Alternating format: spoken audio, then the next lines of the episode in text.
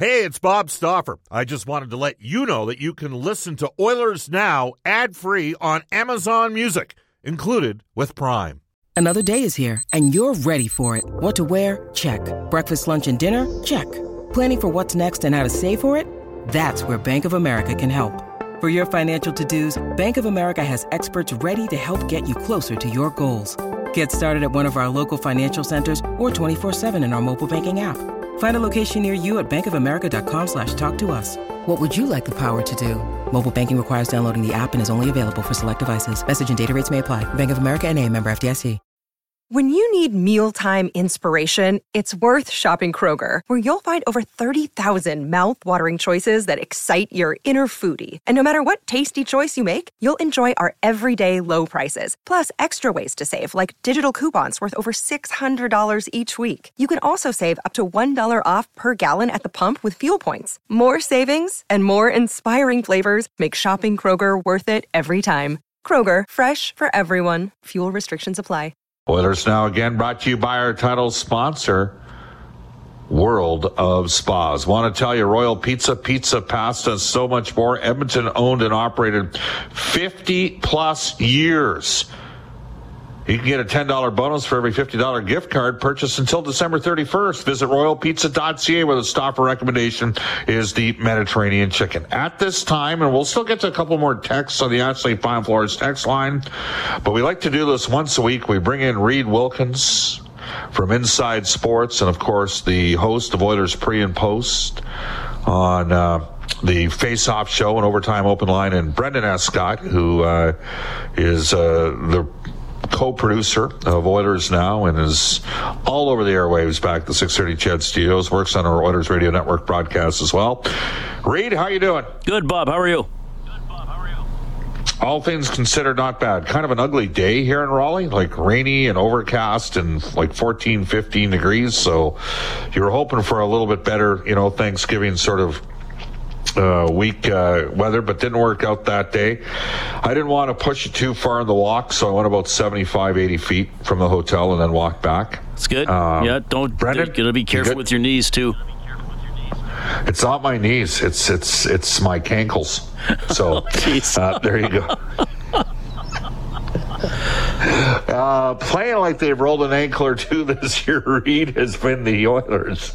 5-11-1. Nobody saw this coming. What are people saying on Overtime Open Line last night after last night's disappointing 5-3 end result? Well, we definitely got a couple the season's over type calls. Definitely still just some, I think, confusion and disbelief, and we've talked a lot about, and we got a couple calls about it last night, just about accountability, players keeping each other accountable, what the coaches can do. Can you trim ice time? How do you get some lessons across to people who appear to be making the same mistakes quite often, way too often, Bob? Yeah, well, I mean, right now the Oilers have the second worst goal differential in the league at minus 16. Oh, that's not true. Columbus is minus 19. San Jose is minus 49, and Edmonton found a way to lose to the Sharks. Brendan, we've talked about it a bit in the opening, but just a thought process. What's the most surprising thing for you that's gone wrong this season? It's your journey. Own every mile. For me, I mean, just the lack of a step forward for Bouchard, for McLeod, for Dylan Holloway. It looks like this is really the same group of players. I'll give Bouchard credit for what he's done offensively. He's their second leading scorer right now, which probably speaks more to what other players aren't doing than what he is doing on that power play. But, I mean, he makes egregious errors on a game-to-game basis that at this point, 200 games in his career, I am surprised he's still making. And there has been absolutely nothing to indicate that Ryan McLeod has taken any sort of step in his game, which is painful to watch for a former second rounder. Yeah, I would concur on that, to the point, Reed, that I'm going to get into an area we haven't actually talked about. That was sort of the off-season decision-making. Now, the Oilers wanted to get out of the contract of Kailer Yamamoto. Otherwise, they were going to have to buy Yamo out, albeit at 1/3. Okay, but that was still going to cost them some cap space. So they included Klim Kostin in that deal. And they elected not to re-sign Nick Bjugstad and instead sign McLeod at $2 million, and Bjugstad got $2 million. Basically, the Oilers kept Warren Foegele and Ryan McLeod over Klim Kostin and Nick Bjugstad. Now, I'm going to add a caveat here. I believe it probably would have cost the Oilers an asset to move the final year of Foegele's contract. I'm not convinced. Like, they could have traded Ceci in the offseason and not, like, they could have moved him for a 5th or 6th round pick. Somebody would have taken him that struck out on right side defense. But you can make an argument. Right now, everything's fair game, Reed. The team's 5-11-1. Do you think they missed a bit of that size in their bottom six by not having Kostin and not having Nick Bjugstad in the lineup? Or is that just nitpicking? Okay, well, you asked me three questions. Yes, it's nitpicking, but that's the nature of talking about the Oilers in oil country, because that's the passion the fans have. I'm going to answer those players separately, Bob. And actually, Rob and I got a call about Klim Kostin, I believe, after Saturday's loss to Tampa Bay. Kostin was a great story. He had that incredible burst where he scored, I think, 7 goals in 11 games. He showed that he was willing to fight. He played with energy. He had a great outgoing personality. He was also a very inconsistent player. And as we saw, there were nights when, he'd wind up playing 5 or 6 minutes, and you saw him kind of make some hope passes in the neutral zone that Jay Woodcroft and staff didn't like. Klim Kostin this season has 2 points in 14 games. I guess he is a plus player on Detroit, so most of the Oilers aren't plus.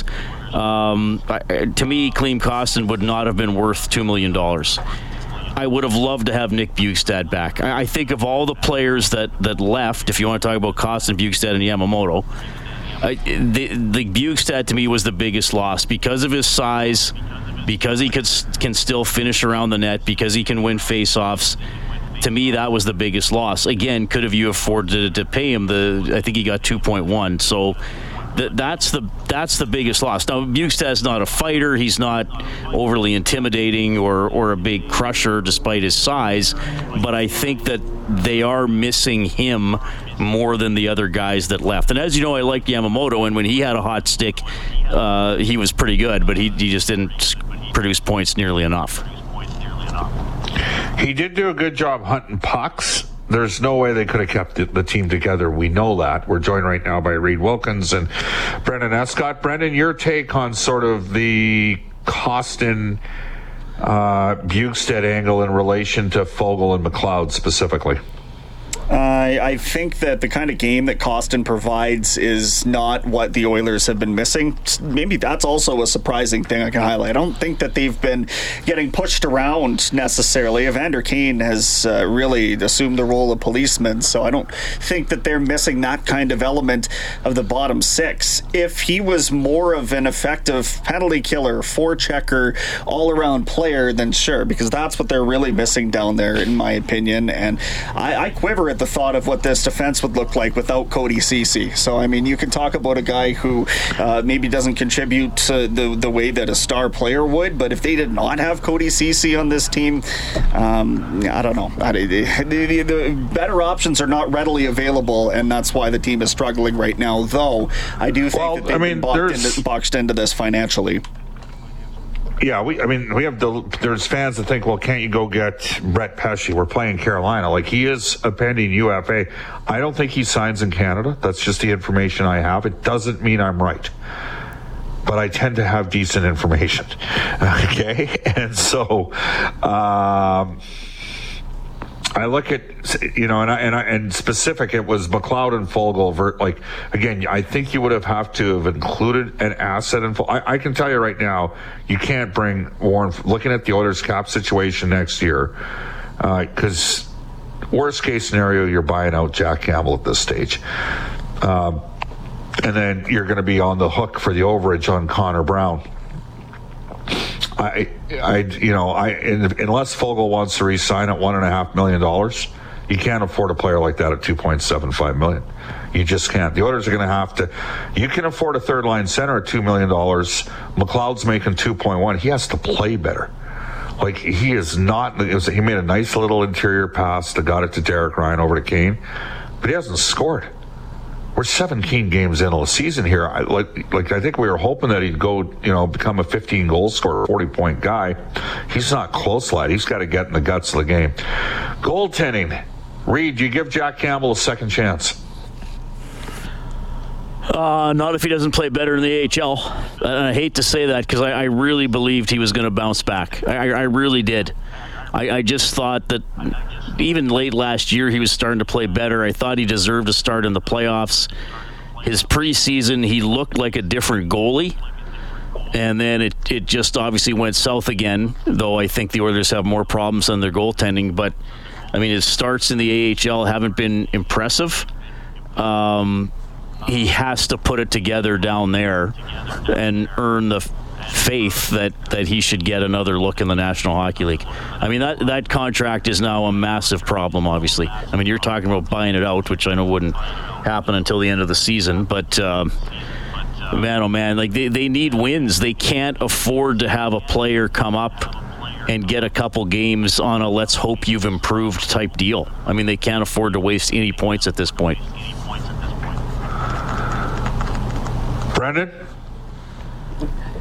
It's an unbelievable problem. Nobody is going to be lending them a solution to this. And the pieces that they have in the system that I thought that they were going to use to get out of this situation or at least be able to utilize to upgrade this team, I mean, their stock is depreciating basically on a game-in and game-out basis. If I'm Carolina, for example, as the texter suggested before, Philip Broberg is a non, like this is, and I'm not interested, and not as a piece, a centerpiece, or any other kind of throw-in, really, as a deal-maker for a Brett Pesce.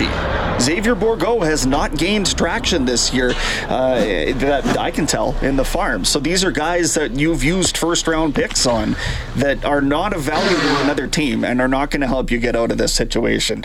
Unfortunately, yeah. I just don't know, if you're going to have a guy with a negative trade value, like you said, that you're going to have to give picks or assets. Well, Campbell's got, Nick, now a scenario like Carolina where they've got, they're sitting there and they've tied up money in Slavin and Orlov on the left side. Shea's a free agent. If they want to bring Pesce back to the right side, if I was them, I would, because you look at Burns and Pesce, and you look at Slavin and Orlov, they might want a cheap left shot prospect defenseman, and look at what Edmonton's done with Broberg and said, we can capitalize that. The problem, I think what exasperates me, guys, a bit is what happened here with Broberg, where he played really well against Nashville, and he got pulled out of the lineup for the game against Philly. And it's like something happened there. And I know the player has to be stronger, but that move, and in fairness to Desharnais, he's fought in the last two games. Of course, the biggest supporter Vincent Desharnais had was Jay Woodcroft and Dave Manson. Those were his two biggest supporters. But I think it's fair, Brendan, what you say. At least about the fact that is tough to play against. That's the biggest difference for me.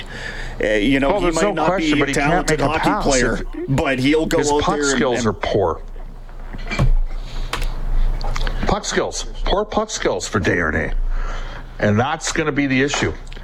Well, are you still there? Did I lose you guys? No, we're here. Okay, I thought I bounced. Hey, Reed, we got to get to a break here.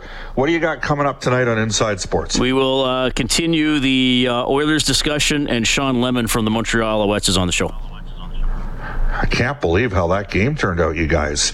Hey, Reed, I did not have the Alouettes winning the Grey Cup. Wow. No, I'm one of the people that didn't believe in them, that they were rallying against. So good for them. They stuck with it and pulled it out. All right. Awesome stuff. Reed, we'll look forward to talking with you tomorrow. Have a great show tonight. When we come back, Brendan Escott and myself will close the show with This Day in Oilers History and bang off some of your texts. By the way, I just wanted to mention this at 6:52 in Edmonton. Bob Stauffer, Brendan Escott with you on Oilers Now. I haven't found the original source of this photo that's out there with me as the goalie. It's funny stuff. You got to be able to laugh at yourself once in a while. It's funny stuff, man. So to the creative genius that came up with it, I'm in on your joke, man. I got to tell you, I got to chuckle out of it myself. All right. It is 6:53 in Edmonton. This Day in Oilers History is brought to you by New West Travel. We've sold out Nashville. We sold out the Montreal road trip. Our next Oilers Now roadie will be announced shortly. Brendan Escott's back at the 6:30 CHED studios. We're going to go back to 2013. What happened, Brendan? The Oilers beating the Panthers 4-1 on home ice, improving to 7-15-2 on the year. Jordan Eberle scored twice. The Nuge had three helpers. That was Dallas Aikens' first and only full season as head coach of the Edmonton Oilers. Dallas was over in Sweden at the Global Series games. Tomorrow we'll have a full preview of the Oilers and the Hurricanes. Elliot Friedman from NHL Hockey and Rogers for Abe's Door Service as well. We will head off to a Global News weather traffic update with James Dunn. We'll tell you that Reed Wilkins is coming up with Inside Sports after a Global News weather traffic update. So long, everybody.